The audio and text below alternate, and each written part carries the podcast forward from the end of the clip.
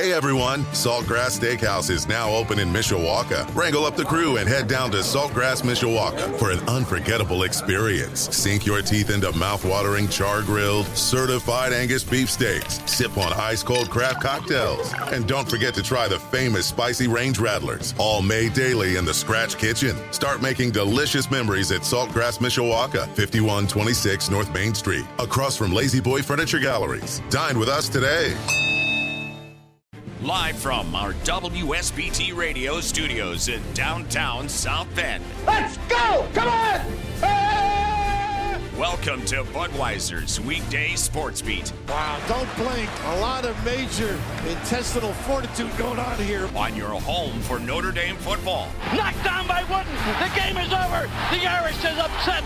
Florida State. Notre Dame is number one. And Notre Dame basketball. Number one ranked UCLA Bruins have been upset by the Irish of Notre Dame. Good! Arike Ogunbowale wins the national championship for Notre Dame. Plus fighting Irish hockey. They score! Jake Evans scores! Notre Dame 3.7 seconds away from a spot in the national championship game. The NFL and Major League Baseball. Oh my gracious! How about that? Sports Radio 960 WSBT, WSBTRadio.com, the free WSBT radio app. Big time onions! Now, here's your host, seven time Associated Press Broadcasting Award winner, Darin Pritchett. And in studio with me is the publisher and editor at Inside IndieSports.com, Mr. Eric Hansen. And if you're watching on Twitch right now, you get an extra special bonus. He has brought with him his world famous white sunglasses, maybe to put on during the show. If it gets too bright in here, by golly, he might put them on. Or he's because he's such a star. Are we wrestling with our microphones Yeah, here? We're attached to the same microphone stand, and when you pull yours, you pull mine away. So let's stand down. All right. We welcome you to Budweiser's weekday sports beat on Sports Radio 960. WSBT. I feel like we're Charlie Brown trying to kick a football right now. Nine You know, I, pl- I played Charlie Brown in middle school and did the football thing.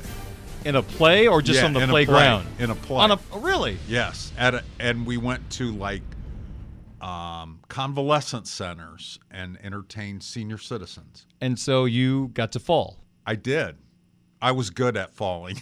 Did you have something soft to land on? no, but I was a middle schooler. Oh, so you just absorbed the contact. Correct. Look at that. I'll tell you what, that's why in a, a few years you would become a guy that would report Bob Knight stories because you were tough enough. I was getting a D in the drama class, so I had to be in some plays to bring my grade up. Do whatever it takes. That's right. All right. And here you are today because of it. That's if it right. wasn't for you being in that play, who knows what you might be doing? As they said in one movie, maybe you're just a fire watcher. Right? You, you could have been just a fire watcher. Oh, that was Caddyshack, I think, if I'm not mistaken. I think you're right. There were some great lines for it. The world needs ditch diggers too. There you go. That's another thing.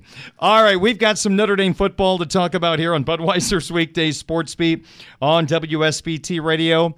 Some news that may not seem that important today or may wow you.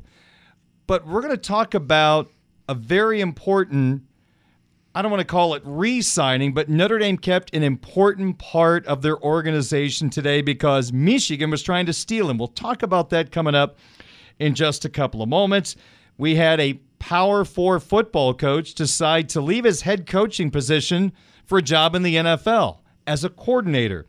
Also, we will ask Eric his thoughts on tonight's Notre Dame women's basketball game, which will be on our sister station live 99.9, starting at 645, the Irish at Georgia Tech. Every Wednesday at noon, Eric takes questions from people around the world that love Notre Dame football, and we're going to prove around the world today because I included a question from Melbourne, Australia. Maybe it wasn't the, the greatest question, but I just want to talk about Melbourne, Australia. And we'll do that coming up in a little bit. We have our Twitter question of the day. In the six o'clock hour, another installment of Who Do I Trust More? And I'll give you an example. Here's one of the questions, Eric. Who do you trust more, the College Football Playoff Selection Committee or the NCAA Men's Basketball Selection Committee? And your first gut reaction would be?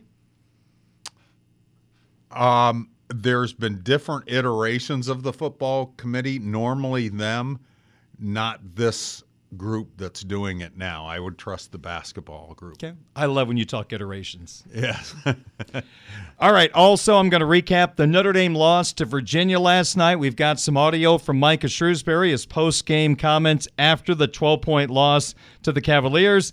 In the world of betting, it was a backdoor cover by the Irish. Markus Burton nailing those three free throws in the closing seconds, and the Irish covered. Also, we've got our sports wagering segment. I went three and two last night. We've got three picks for you tonight, including the Big Ten matchup between Wisconsin and Nebraska. If the Badgers win, they retake sole possession of first place. If they lose, they fall a half a game behind the Purdue Boilermakers who shot 46 free throws last night. Eric and Northwestern shot eight. Wow. Yes. Yes, it's been an interesting storyline. And Chris Collins, the head coach of Northwestern, there was a bad call that went against Northwestern with about 15 seconds left in overtime, down three, that did hurt them. And the next time down, he kind of lost it, got thrown out because he was in the referee's face. So it was an interesting conclusion, but there's a lot of frustration in the Big Ten that Zach Edey gets officiated differently at 7 3. And I think that might be one of my opening topics for tomorrow's program. But we have opening topics tonight. But let me ask you this, Eric. We found out today that a very important part of the Notre Dame football family is staying, and that is Chad Bowden. And he is a guy that is heavily involved in everything happening with Notre Dame football recruiting, the director of Notre Dame football recruiting. Michigan, from what we understand, offered him a lucrative deal to come to Ann Arbor with more responsibilities. But we found out today, Eric, that Chad is staying in South Bend. So you'd have to imagine that Notre Dame might have closed the gap between the offers, which I'm glad they did for the average fan, they may not know who Chad Bowden is, but they really should because he is the heartbeat of everything that happens involving Notre Dame football recruiting. He enables Marcus Freeman to wield his magic. Absolutely. And there wasn't anybody, there hasn't been anybody quite like Chad Bowden in the way that he does things. He reminds me most of Vinny Cerrato. Now they've had some really good um, recruiting coordinators per se. He's the director of recruiting, so he's not an on-field coach. Uh, but a lot of the kids call him Coach Bowden. Um, just his creativity, his personality, his organization you know, these kids go to a lot of visits. They see a lot of schools and a lot of them in better weather than what Notre Dame is in January. And they are very creative in how the visits go. And again, his personality. We had Tom Lemming, a longtime recruiting analyst, on our podcast today. And really it's the personality and the creativity that sets him apart. For him to go to Michigan, then he would have not only brought that to Michigan, he would have had, you know, here's here's how to recruit against Notre Dame. Mm-hmm. He would have kind of had the inner working. So this was uh, a really big retention on the part of Marcus Freeman. And again, it reinforces that Notre Dame is willing to give Marcus Freeman the resources he needs to be successful. Yes and it's a win-win for Chad. yes, it's a win-win for Chad. he gets to stay, and I think the bank account probably got a little better. So we just wanted to discuss that really quick. Again, may not be someone you're familiar with, but the heartbeat of Notre Dame football recruiting, and it's good to know that he is staying here at the University of Notre Dame. All right, now to our hat trick of opening topics for tonight. And by the way, you can read more about this story Eric and Tyler and the crew at InsideNDSports.com. they've got a story ready to be read at this particular time. Again, at InsideNDSports.com. Our first of three opening topics for tonight, Eric. I actually stole one of your chat questions and put it in the opening segment because I thought it was a really interesting question. Okay. And this was from Doug. I'll give him credit. He's down Doug in Florida. from sunny, sunny Florida. I he lo- rubs it in. I love how he uses an adjective in order to hammer it home that it's very nice down in Florida. Although, hey, what was it, 50 in South Bend today? Yeah. This was glorious. A beautiful day. Doug said to you, it's been well documented that head coach Marcus Freeman puts in a lot of time and effort into recruiting, and it is certainly paying dividends. I asked a form of this question in a past chat, but after two years, your response may be different. Doug says the time that Freeman spends recruiting has to come at the expense of some other area of the job. Do you see him spending less time in an area or areas of the head coaching position than previous head coaches as a result? And if so, where? And does it seem beneficial or detrimental overall?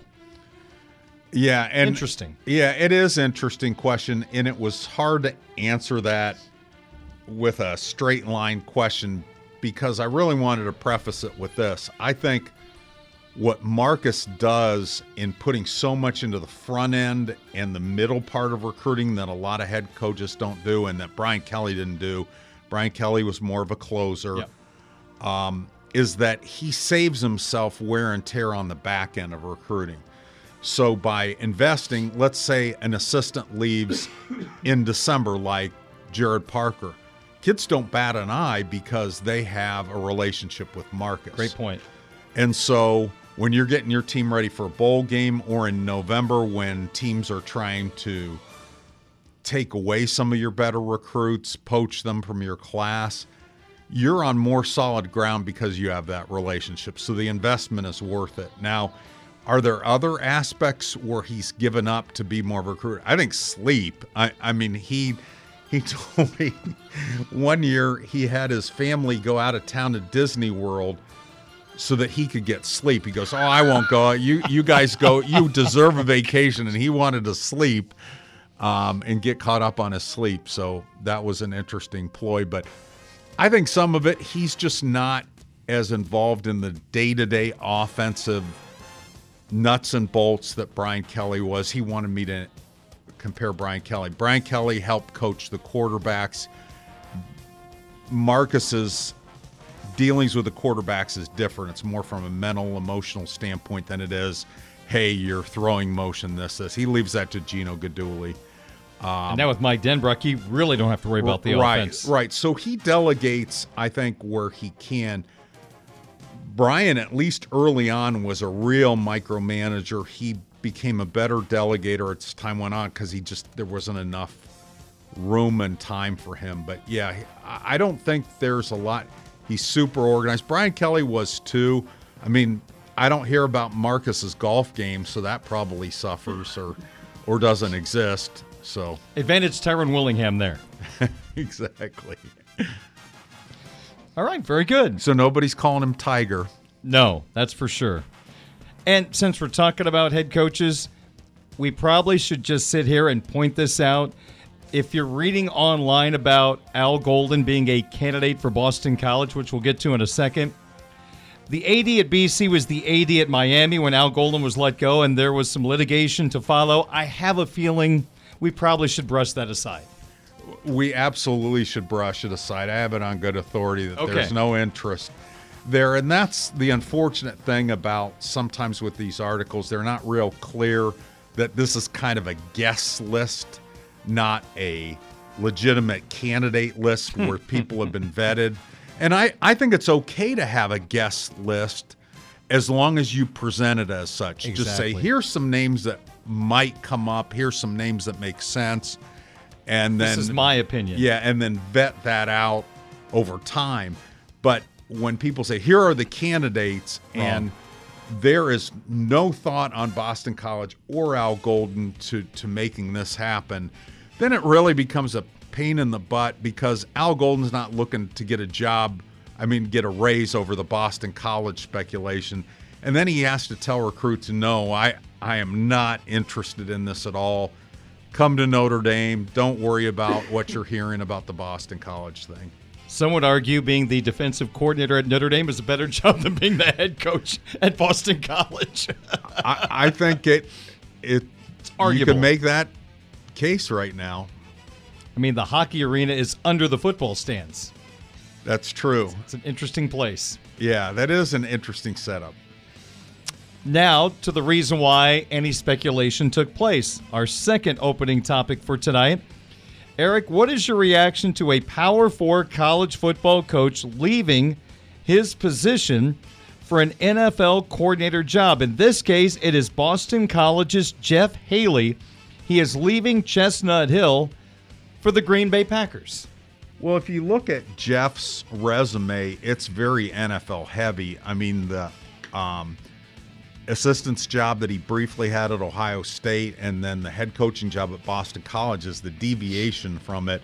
But I mean, it's really been mostly NFL, so it feels like that's where he wanted to end up, anyways. He was around Robert Saleh. Yeah. in- I think in San Francisco, where now he's the head coach of the Jets. So I, I think there are people that speculate is this NIL stuff and everything that's going on with college athletics, the the big changes in college athletics that are here and could still be coming. Is that?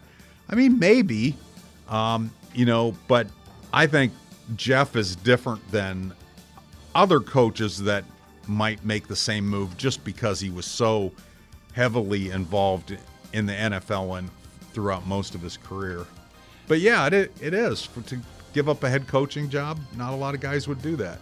But let's also factor in he's 44 years old. Mm-hmm. So maybe there's a chance down the line he comes back to the college game. Maybe he becomes a head coach at the NFL level. Who knows? But the fact is, he was like 22 and 26 in four years at BC. And you're getting to that point, Eric, where you're probably getting close to being on the clock.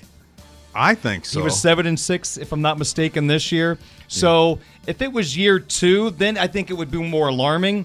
But he's at the point where he's not winning ACC games. He's under 500 at BC, which I think is a tough place to win. I mean, where where is your I recruiting it- base? I think it is in the portal area. Oh, era yeah. too, because you're not, you probably don't have the resources for NIL incentives for players to come to your program. I think you're more a program that's likely to get poached than you getting good transfers. I think you can talk about NIL and that stuff, but I just think he knew he was getting to the point where he was going to be on the clock. Plus, the Packers defensive coordinator job, that's a pretty good gig. That's a really good gig. And you don't have to travel recruiting, you don't have to worry about the NIL stuff. The NFL is a much more, dare I say, relaxing job than being a college football coach right now. Less stressful. Well, it's different. I mean, It's again, the. I mean, you look at how much Well- Marcus and that staff is on the road recruiting. I mean, every opportunity that there's not a dead period, they are out. let me rephrase. There is stress being an NFL coach. Don't get me wrong, but outside of the season, being a defensive coordinator is less stressful than being a head coach at the collegiate level. During the season, you, you are stressed nonstop. There's no question. But when the games aren't being played, the season is over. It's a whole lot different.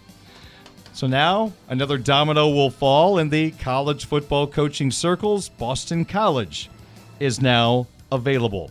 Our third and final hat trick of opening topics for tonight. Eric, what are your thoughts on Notre Dame women's basketball going on the road to take on Georgia Tech? 7 o'clock tip on live 99.9. The Irish start tonight, two games out of first. Louisville leads the way. You know, the one thing I learned from watching um, Indiana basketball with Bob Knight, one of the things I learned was how much he would try to turn a big win into a season changing event rather than a court storm and then you move on and you lose the next game. For example, Syracuse women beat Notre Dame twice this season. They got drilled in each of their games very next game. They they lost to North Carolina by like 30. Um, So Notre Dame needs to say this is who we are, and that's what Niele Ivey said in the locker room. Georgia Tech is kind of a middle of the pack team in the um, ACC. They're not super athletic. They don't get a lot of steals, don't force turnovers, don't block shots. Um, they don't rebound all that well, which is good news for Notre Dame. Mm. Um, what they do is they're cohesive. They don't turn the ball over a lot themselves. They have a lot of assists. Notre Dame needs to take a, care of business in this game in Pittsburgh at home because the other contenders are playing each other. Notre Dame has three losses. Louisville's on top with one. A bunch of teams right ahead of Notre Dame have two. Syracuse and Louisville play each other tonight. NC State and North Carolina play each mm. other. So before Notre Dame gets into that, they control their own destiny, even with three losses. They could be the ACC champ, but they need to build some momentum this week. You can hear tonight's game on Live 99.9.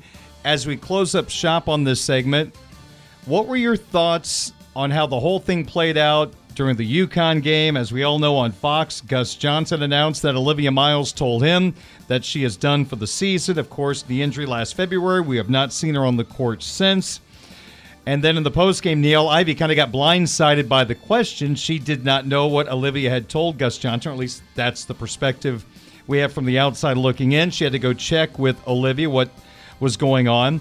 Just your reaction, how this all played out, and uh, the unfortunate nature of it happening on a night when it should have been all about Notre Dame thumping UConn in an environment that is really difficult to win in up there in Connecticut.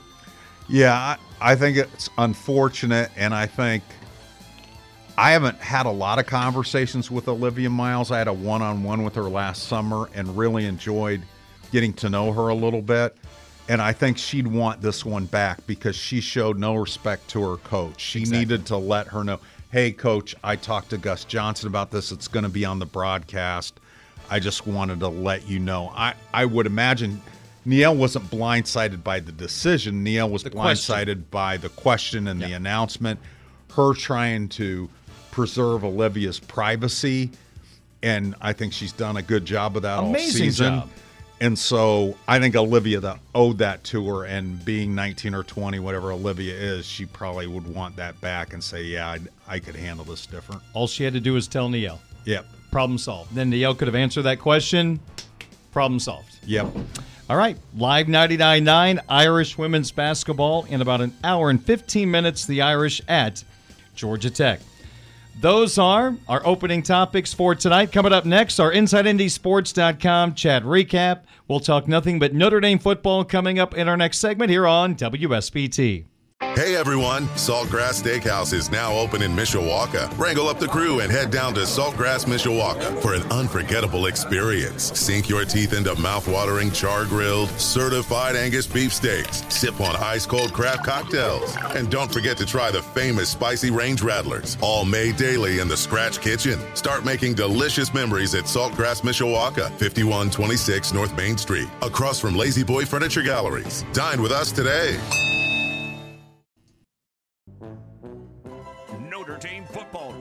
Continues now. What's the score? Nothing, nothing. Who's winning? The Bears. Co-hosting this hour is the publisher of InsideNDSports.com, Eric Hansen. He bad in Captain Clay. He bad in Sugar Ray. He bad in that. Who that? You, the new boy got Mike Mike Tyson. Look like a bulldog. He bad in him too. Here's your host, Darin Pritchett. I don't know who that is.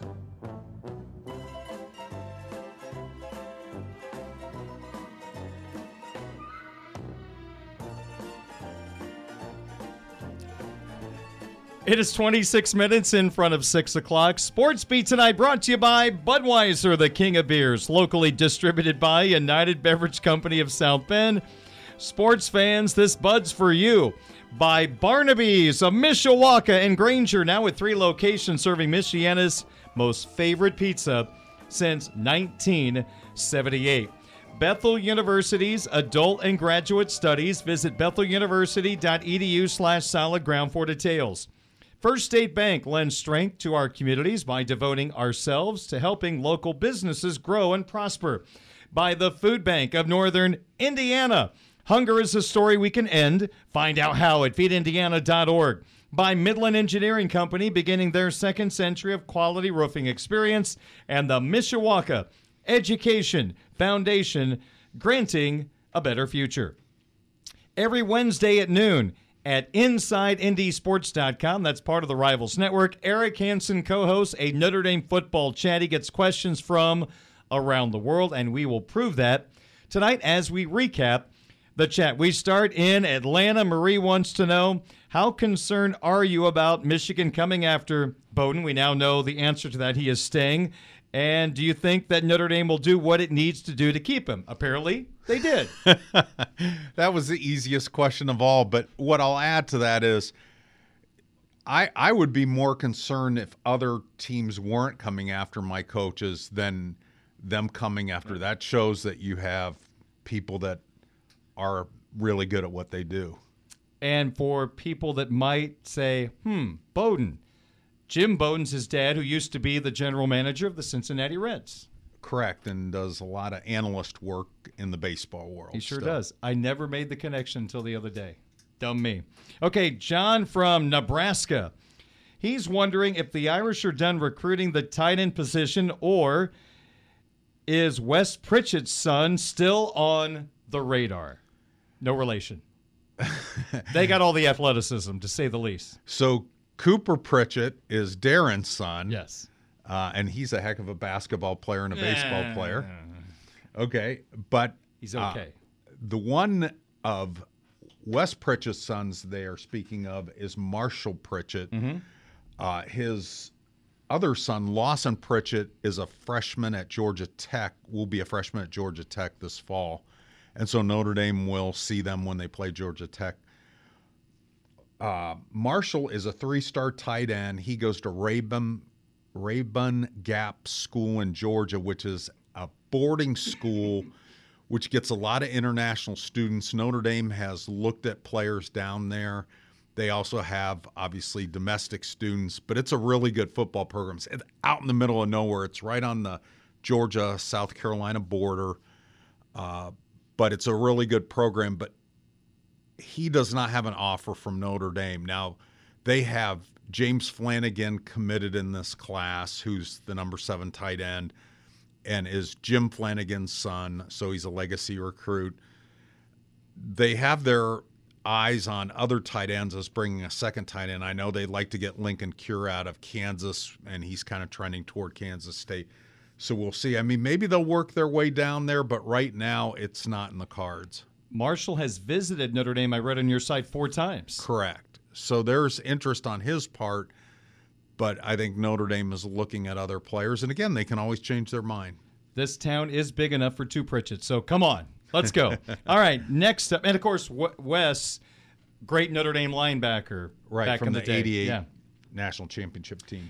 Mark from Orange County, California. Eric, do you think spring camp will be a true quarterback tryout or only a tryout to determine the number two quarterback? I think it's a competition to determine one through four. I don't think any of those positions are fixed. Agreed. And it was it was interesting because on the podcast I asked uh, our podcast today, Inside ND Sports Podcast with Tom Lemming. I asked him who he would push his chips in for 2025 after Riley Leonard leaves, and he said C.J. Carr. Now he's very impressed with how Steve Angeli has developed, but he still would go with C.J. Carr. He thinks he is the most talented of that group, including Deuce Knight, including Kenny Minchey as far as what how real is this competition going to be, I think that's really what Mark wants to know. If it, if it's really um, if Steve Angeli has a chance. I think Notre Dame is open minded to it. I think they brought in Riley Leonard thinking he was the number one quarterback. If competition tells them something different, I think they'll go in that direction. And they've had a history of that with different coaches and going. I never thought Ian Book would leapfrog Brandon Wimbush. And not only was I wrong, but it actually turned out to be a pretty good move on Notre Dame's part. But uh, I think they're they're going into it believing that it's Riley Leonard's job to lose, and and we'll see. Okay, C.J. Carr, early enrollee, get a lot of opportunities, but at the end of the day, don't you imagine that Leonard Angeli at the start, I'm not saying perfect numbers, but close to 50 50 with number one? I think that's what they'll reps? give them. But what makes it challenging is trying to install a new offense, have that quarterback competition, and also develop Minchey and Carr because those guys both have very high ceilings, and you'd kind of like to see what they could do too. Okay, we're going through some of the questions Eric was asked in his InsideNDSports.com chat every Wednesday at noon. Ryan from Mars, Pennsylvania. what do you think about our chances of getting Jerome Bettis Jr. when he makes his decision? A good looking young wide receiver. Yeah, I've been to Mars, Pennsylvania before. I thought he, you know, I, I used to put name and hometown or at least your home planet, and then he was Ryan from Mars. And okay, uh, I think Notre Dame is the leader for Jerome Bettis Jr. He's visited a bunch of times. I will say this: Charleston Bowles, our recruiting writer, did a feature with him recently, and this visit was very different for him. Getting to know Mike Brown, he was just getting to know Mike Denbrock. He really felt like he knew what his role would be, and he was a lot more excited about this visit. I think he was Jerome's son until this visit. This visit, he was Jerome Bettis Jr. He was himself, and and kind of felt like that, felt like a priority. But I don't think he's eager to just pick the school everybody thinks he's going to pick. I think he wants to enjoy the process and take it a little bit further. But I think he'll end up at Notre Dame. He's from he lives in George, uh, the Atlanta area. We got a Steeler thing happening right now. Ryan Clark's son is here Yeah. as a grad transfer. Bettis, Burris. Right. Very interesting. Okay. Len from the Jersey Shore. He says, Eric, as January comes to a close, what would you consider the five biggest surprises concerning the Notre Dame staff and roster since the regular season ended? Now, he has a list for you. You could say bowl opt outs, who opted for the draft, who was, was not asked to play in postseason all star games, staff changes, new staff positions. I could go on and on and on. So we're looking, I guess, for the top five storylines of the offseason. So, in general, unless I know I have to do math, I just try to do these off the top of my head. I try to do them quickly so that I can move on to the next question. People Okay. aren't like, did he go out for lunch? Um, so I went with Chansi Stuckey's firing. These are not necessarily in order, just the five that came to me. And that makes sense because the staff was going to stay together, and then Right. 24 hours later, a guy was gone. And he was such a good recruiter. Yep. Rico Flores, Flores Jr.'s transfer out, which was related to the Chansi Stuckey firing. He was the guy that didn't want Chansi to go. Um, then I said Notre Dame's administration working with the football team to admit junior transfers. That's Riley. Leonard and Beaux Collins. Exactly. Oh. There, I'm interested w- when we talk to Riley tomorrow on Friday to find out how his class thing works. Is he going to get a Duke degree? Is he getting a Notre Dame degree? How they worked it. Now, Beaux Collins is finishing up at Clemson remotely, so he will get a Clemson degree, then become a grad transfer.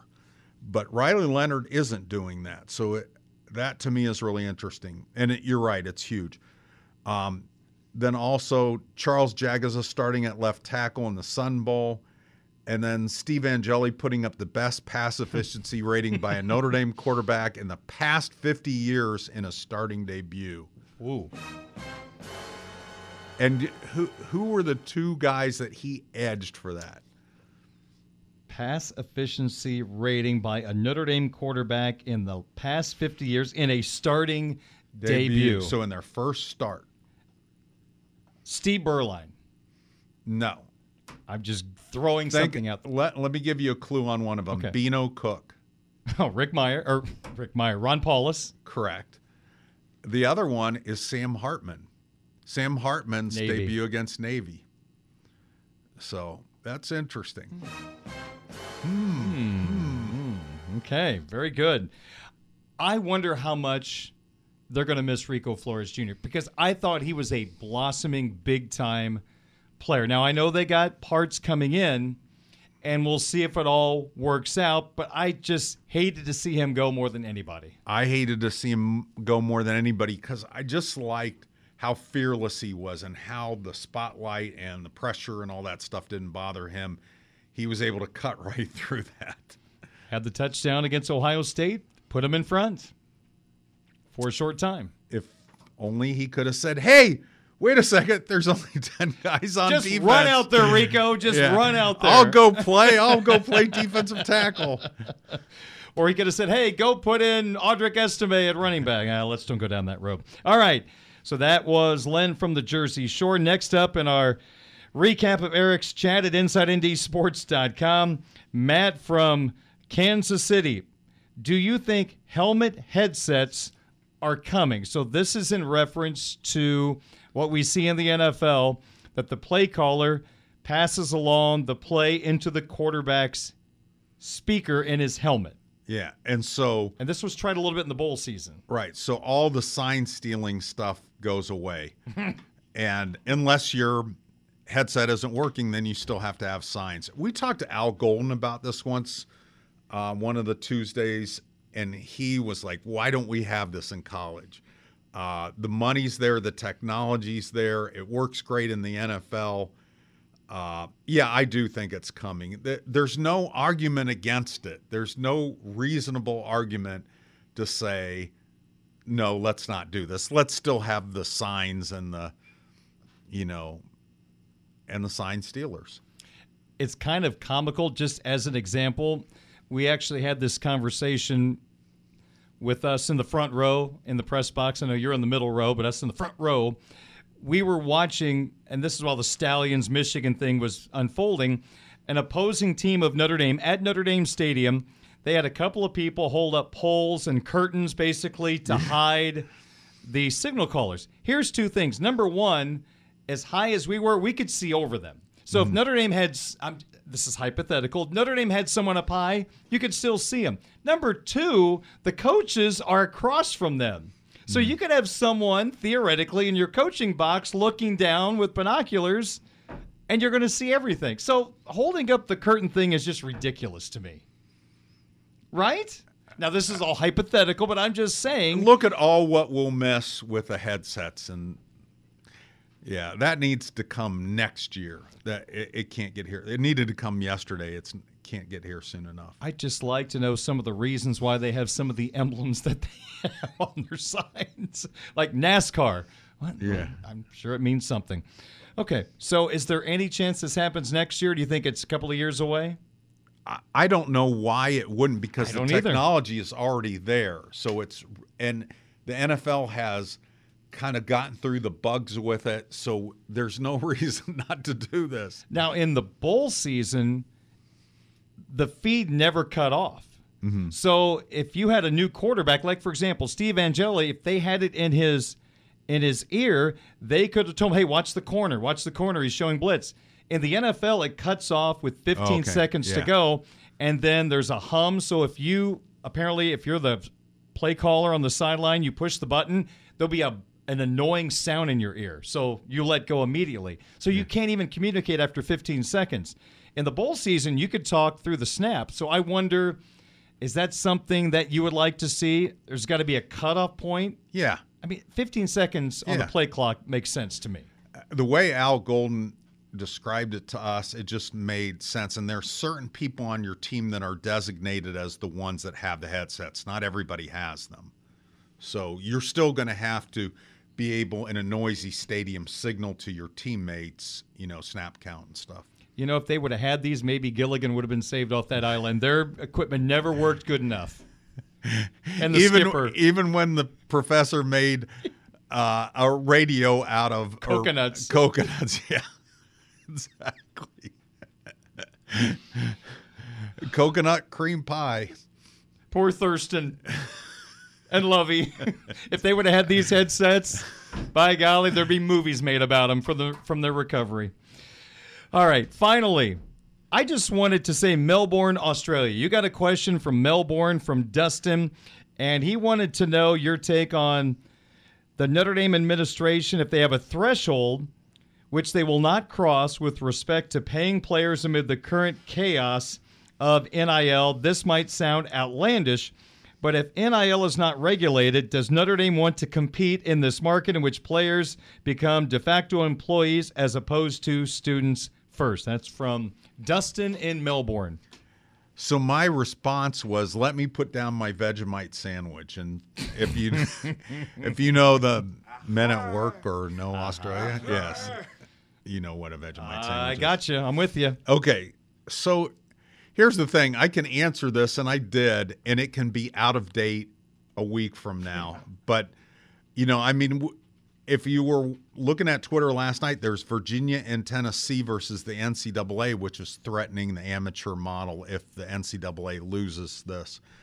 So, but but what I would say with this, Notre Dame, where it is in this snapshot today, is comfortable with its place in the NIL space, and one of the reasons is because their number one collective fund, Friends of the University of Notre Dame, they use their NIL space to help community and charity. So players that get money do so in helping youth and helping at the food pantry, helping different charities.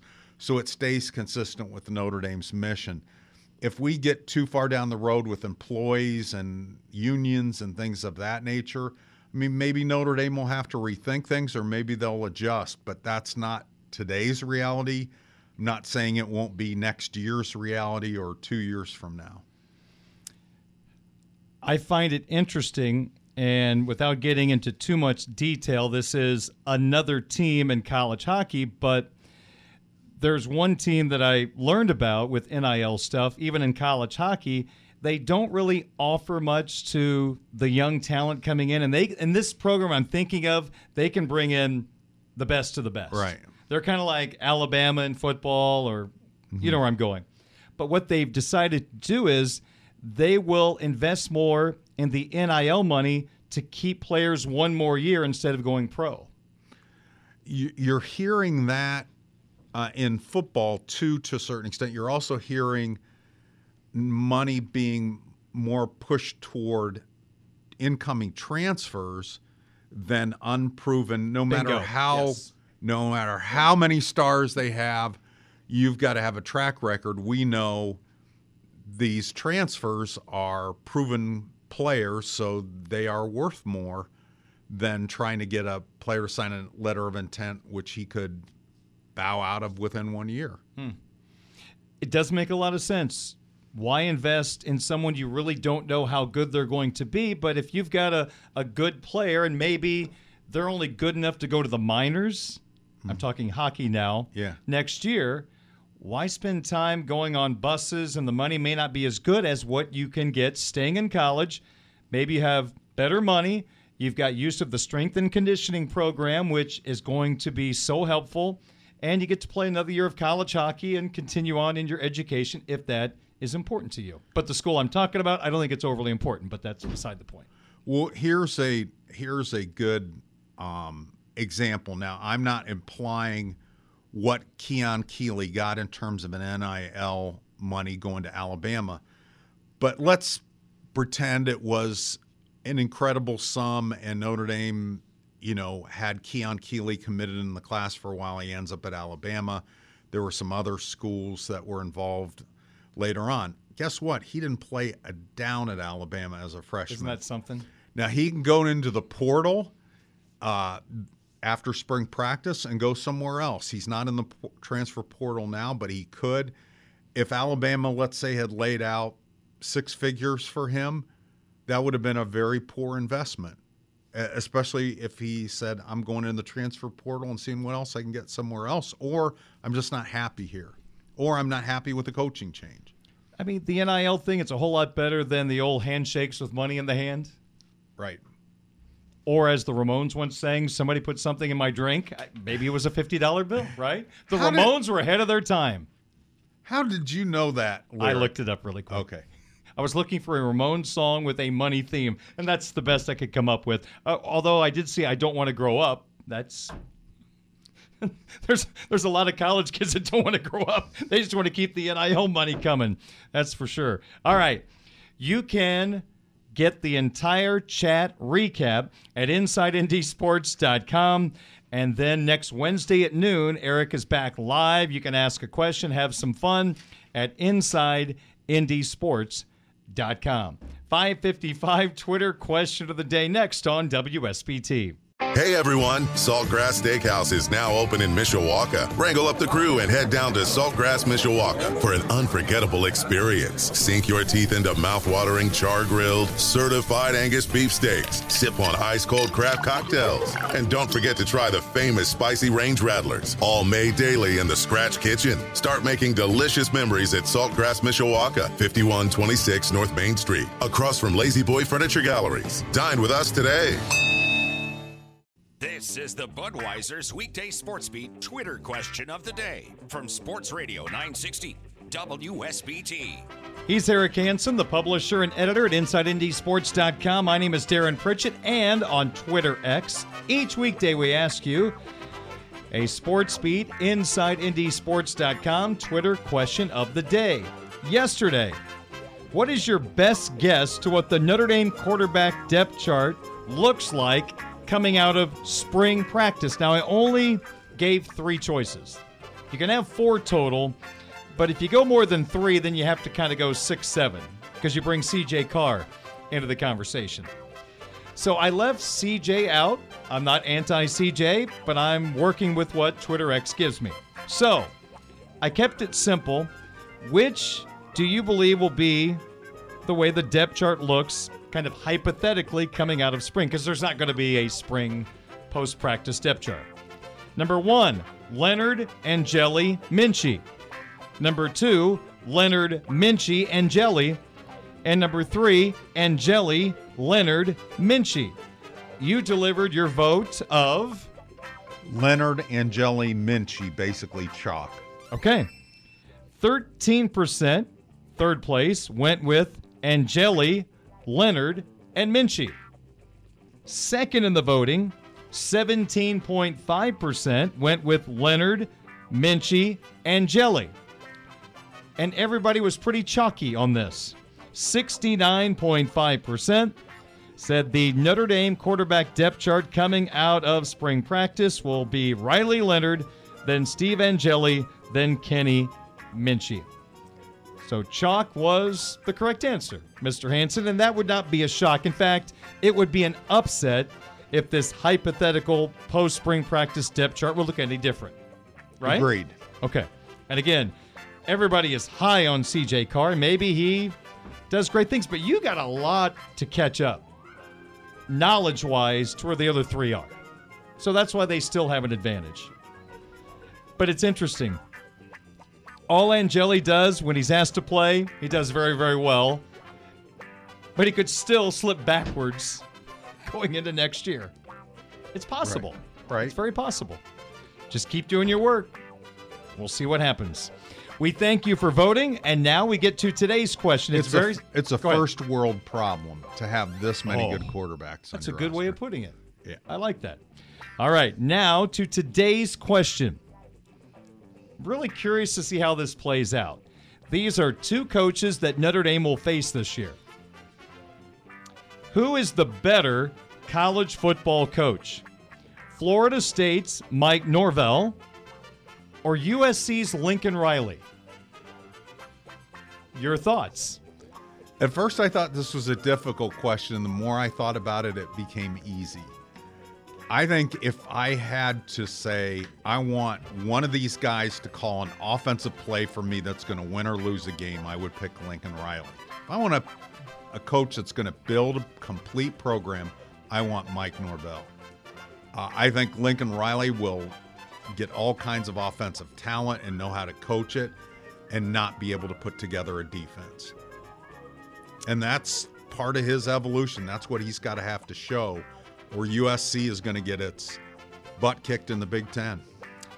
Mike was handed a tough deck of cards late in the year, losing his quarterback Jordan Travis, going undefeated, winning the ACC championship against a really good Louisville team. at least we thought, was a really good Louisville team. At times, they didn't look that good. They looked really good against the Irish that night. But Norvell, all he's asked to do is win every game. And he did that, but it just didn't work out for the playoff because they weren't the same team without Jordan Travis. And I totally respect the committee's decision. The um, uh, I'll, that's a debate for another day. Yes, it is. But but I will say, Florida State was built on both sides of the ball, and he does. Mike Norvell does a great job with the transfer portal and getting the right guys and getting a good hit rate on those guys, not just bringing in a whole bunch of transfers and some of them are good locker room guys, some of them aren't. He he's done a really good job there. That ACC game, Florida State and Louisville, when Florida State was playing its third string quarterback, Florida State's defense were like, my goodness, these guys are good. They were national championship caliber Yep. on defense. Without Travis offensively, they were challenged, to say the least. All right. It was it was like watching an Iowa game. It was it's like five to four. It was actually trying to do an impersonation of Iowa and doing a better job than Iowa. Did you see who their new offensive coordinator is? Gosh, I did, and I can't remember who it is. The old Western Michigan head coach, Tim Oh. Lester. Oh yeah. Can't do any worse, Okay. right? Well, as long as he's not related to the head coach. Well, they didn't score a point the last two games, right? Oh boy, we thought we had issues. All right, 605 is our time. You can vote on Twitter X. My account is 960 SportsBeat. Who is the better college football coach, Norvell or Riley? Results on tomorrow's program. Eric, we'd love for our listeners to go to your website, InsideNDSports.com. Uh, you will find our latest Inside ND Sports podcast. Tom Lemming, longtime uh, recruiting analyst on Chad Bowden staying. All the little details about the 2025 class. Tom is currently in Virginia seeing all kinds of recruits. We have the story on Chad Bowden staying from Tyler James, where all the um, Notre Dame coaches were on the road today. We have the basketball game story from last night, Virginia and Notre Dame.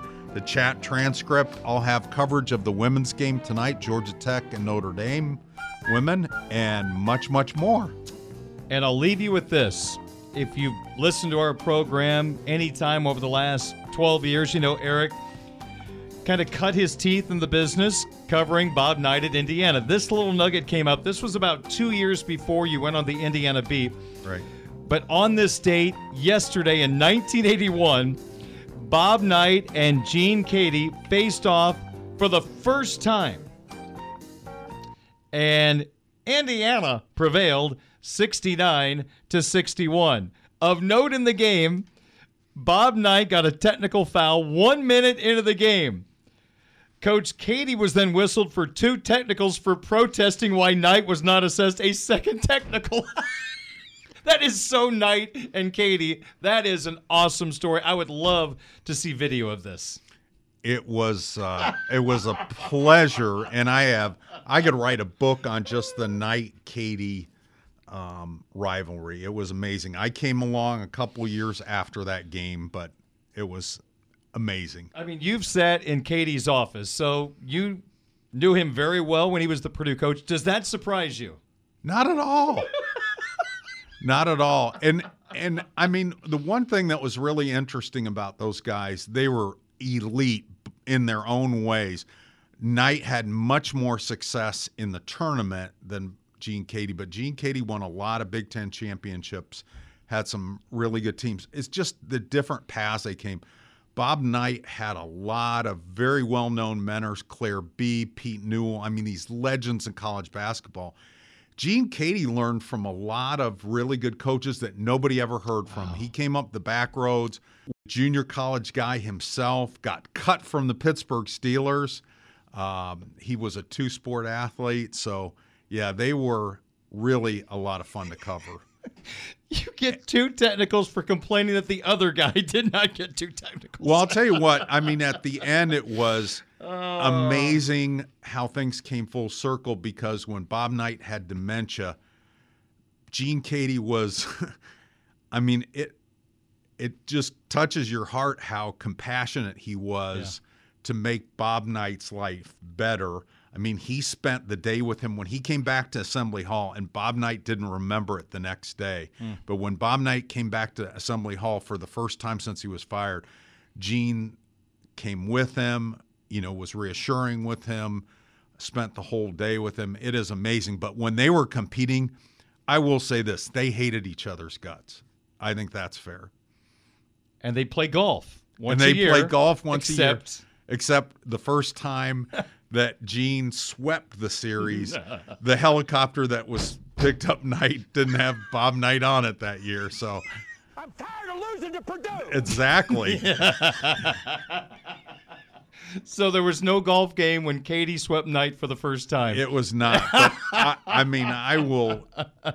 I learned so much and enriched my career so much, spending about a decade covering both of those guys. Oh my gosh! I'm tired of losing to Purdue. Just so you know, I had to do a little editing on that one. As you can imagine. Well, I- I'll tell you a quick story if you got time. No, time. go so, ahead. So Yep. I'm I- keeping you longer, so I apologize. So I had this uh, opportunity to interview Bob Knight one on one, and believe me, it's a long process. I said, "Well, how do I go about this?" I asked the sports information director. He goes, "You need to write him a letter," and I said, "Really?" And so it was like in the summertime. I wrote the letter why why I wanted to interview him one on one, and then in November, one day he said, "Come on down." Um, and so I drove. I was at South Bend, drove the four hours down there through a pretty bad snowstorm, and the guy that was in charge of basketball at the time, sports information director. Knight was really on the warpath that day with his team. He's like, I don't think you want to interview him today. I go, I drove through a terrible snowstorm. Bring it on. So um, he's like, I don't think this is going to go well. And I said, Well, I don't care. I'm in a bad mood too. So, so Knight comes over. He puts his arm around me and he goes, "What Pul- Pulitzer Prize winner are we working on today?" I go, "Well, I go. That's up to you and how good your answers are." And he that thought, took some guts to yeah, say that. Yeah, he thought that was pretty funny. Um, I mean, we're both Ohio State grads, so we have that weird gene that I don't know. Maybe we should keep our mouth shut. When we shouldn't. But what was what was funny was Brian Evans, this Ford lefty. Yeah, really good shooter. He came out to get some extra shooting after practice, and Oh, so gosh. I'm taping the interview, Oh, and no. and so Knight in between answering my questions is heckling Evans in language that you can't reproduce, but every soundbite was clean. So if I had brought that back and played it on the radio, we could have done that. Now we would have had to edit out the heckling in the middle. But he was so precise on what he was doing, making sure my answers were G rated, that the heckling was not G rated. It was amazing.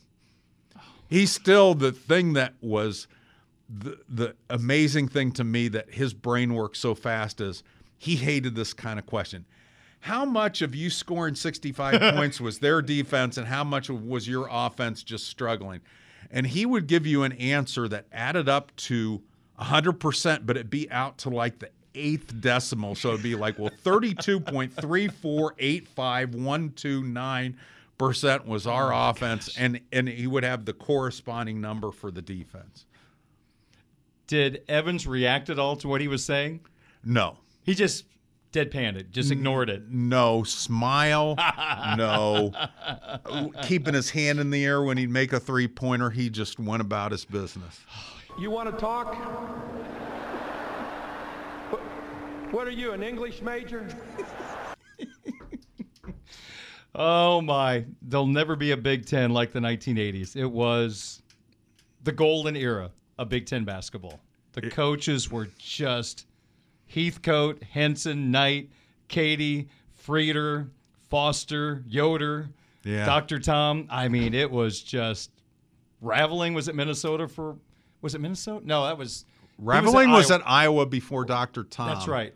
It was Lute Olson, Raveling, then Dr. Tom in a pretty quick su- succession. Clem Haskins was at Minnesota, but Clem Haskins was at Minnesota. 90s. Clem Haskins was Minnesota in the 80s. Was he? so, Okay, yeah. that's who I was thinking of. Good, good stuff. All right, I can still picture Jud Heathcote being upset, grabbing the basketball at the Assembly Hall in Champaign and bouncing it really hard at his feet, and the ball went through his hands and hit him right in the nose. The Jet thought the the worst one for me with Dr. Tom Davis.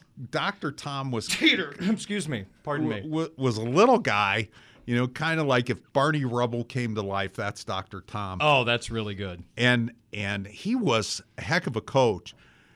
But you know, you I was sitting right in front of him at a press conference at Purdue, and he comes in and people are saying, "Hey, coach, this and that," and then this radio guy in his radio voice goes, "Oh, Doctor Tom," and I just started laughing, and and he's looking at me, and I go, "I'm sorry, I just I'm I'm ill, I'm I'm just not a good person." That was good practice for your Notre Dame Brian Kelly press conferences. It was. And Dr. Tom.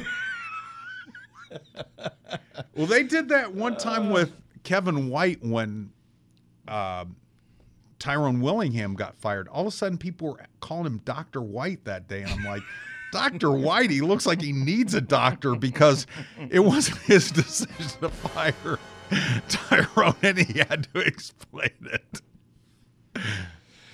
Oh, someday the book's going to be really good. You know that? It's fun.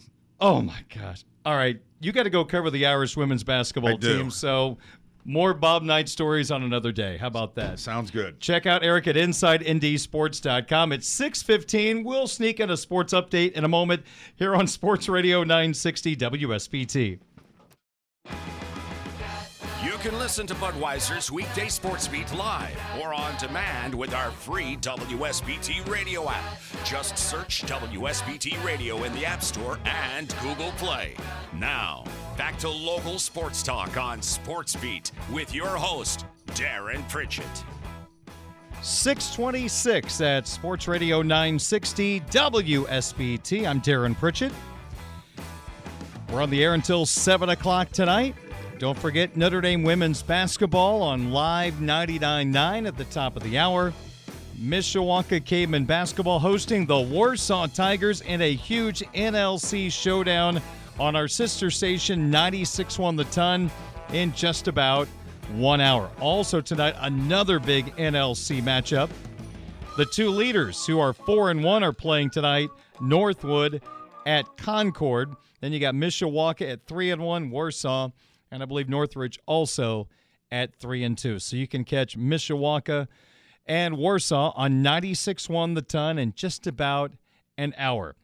The Notre Dame basketball team last night dropped their fifth consecutive game. Unlike some of the more recent games where the Irish were right there coming down the stretch, really wasn't the case last night. Virginia put together a terrific first half.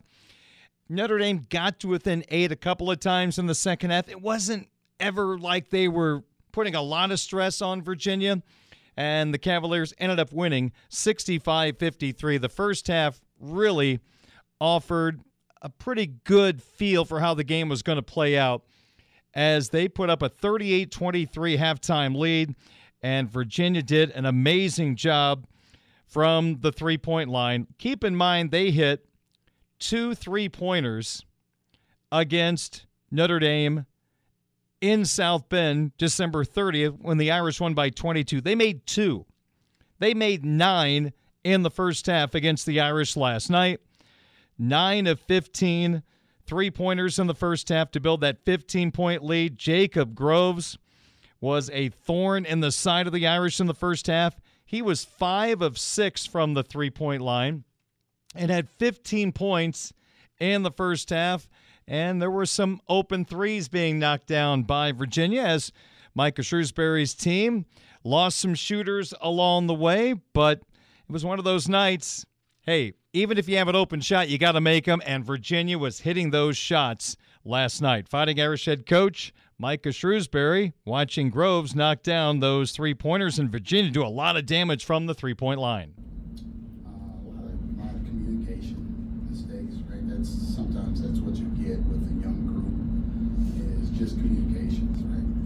him any different in game one and game two, right? He and Dunn were both starting, but uh, we guard them with the same people, right? And how we started the last game and started this game. Um, you know, he just got free and, you know, and communication mistakes. And now once you hit one, you start feeling good, right? He hits probably two or three on pick and rolls, and then he gets another one in transition where it's just recognition of he's already made some. I should run to him and make him skip it to somebody else, right? And um, you know a couple other ones late, but you know once you let a guy get in the rhythm, um, it makes it really tough. You know their guards do a good job of finding them, uh, getting into the paint. Um, that's when they're really really good is when, when they get in the paint. While Virginia were knocking down those three point shots in the first half. Notre Dame was having their issues on the offensive side. In the first half, they made nine field goals and had nine turnovers. The 23 points scored by the Irish in the first half was a season low for Micah Shrewsberry's team. You know, the sign of a good team, which they are, and well coached team, is they're starting to hit their stride right now. And, you know, winning four straight coming into this, like making lineup changes still getting great production from a, a bunch of different guys. Uh, they're starting to hit their stride. And it was a you know tough task for us coming in here into a. uh, I've never been here. it's my first game, but it's a tough environment for Notre Dame in general. So you know we knew it'd be a tough task, and we, we already have a, a small margin for error just thought the way they shot the ball and the way we turned it over just wasn't a recipe for success. All right, so the Irish were down 15 at halftime. They put together a surge early on in the second half. As I mentioned, on a couple of occasions, they got it to within eight, but ultimately, Virginia always seemed to have an answer and pulled away for a 12 point victory but the Irish did get off to a pretty good start in the second half to at least put a little pressure on Virginia. Uh, we've just been really trying to focus on just just executing what I'm supposed to do, right? doing my job as much as possible. I thought um, we had lapses of that, and every time we didn't do it, they scored, they capitalized, they punished us. We did it more to start the second half there's some human nature involved too, right? You go in with a pretty good lead. You take your, some teams take their foot off the gas, and we were ready and fired up to go, and um, you know just forced some of those turnovers and it helped us. But we were more locked in early on. I thought we were really good defensively when we were fresh. I thought we were pretty poor when we got tired.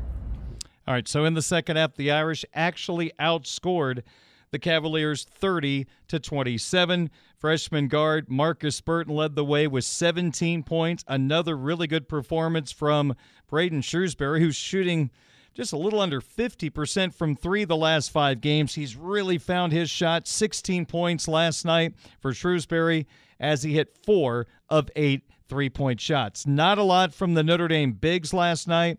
Jai, Davis, Booth, they combined for six points on three of eight shooting from the field with seven rebounds. Virginia always makes it tough down in the paint against your Bigs. So for Virginia, they have now won 22 consecutive games at home. They have a five game winning streak, and they have never lost to the Fighting Irish in their building.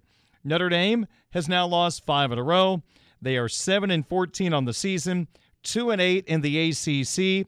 Two more road games to come before the Irish are back home.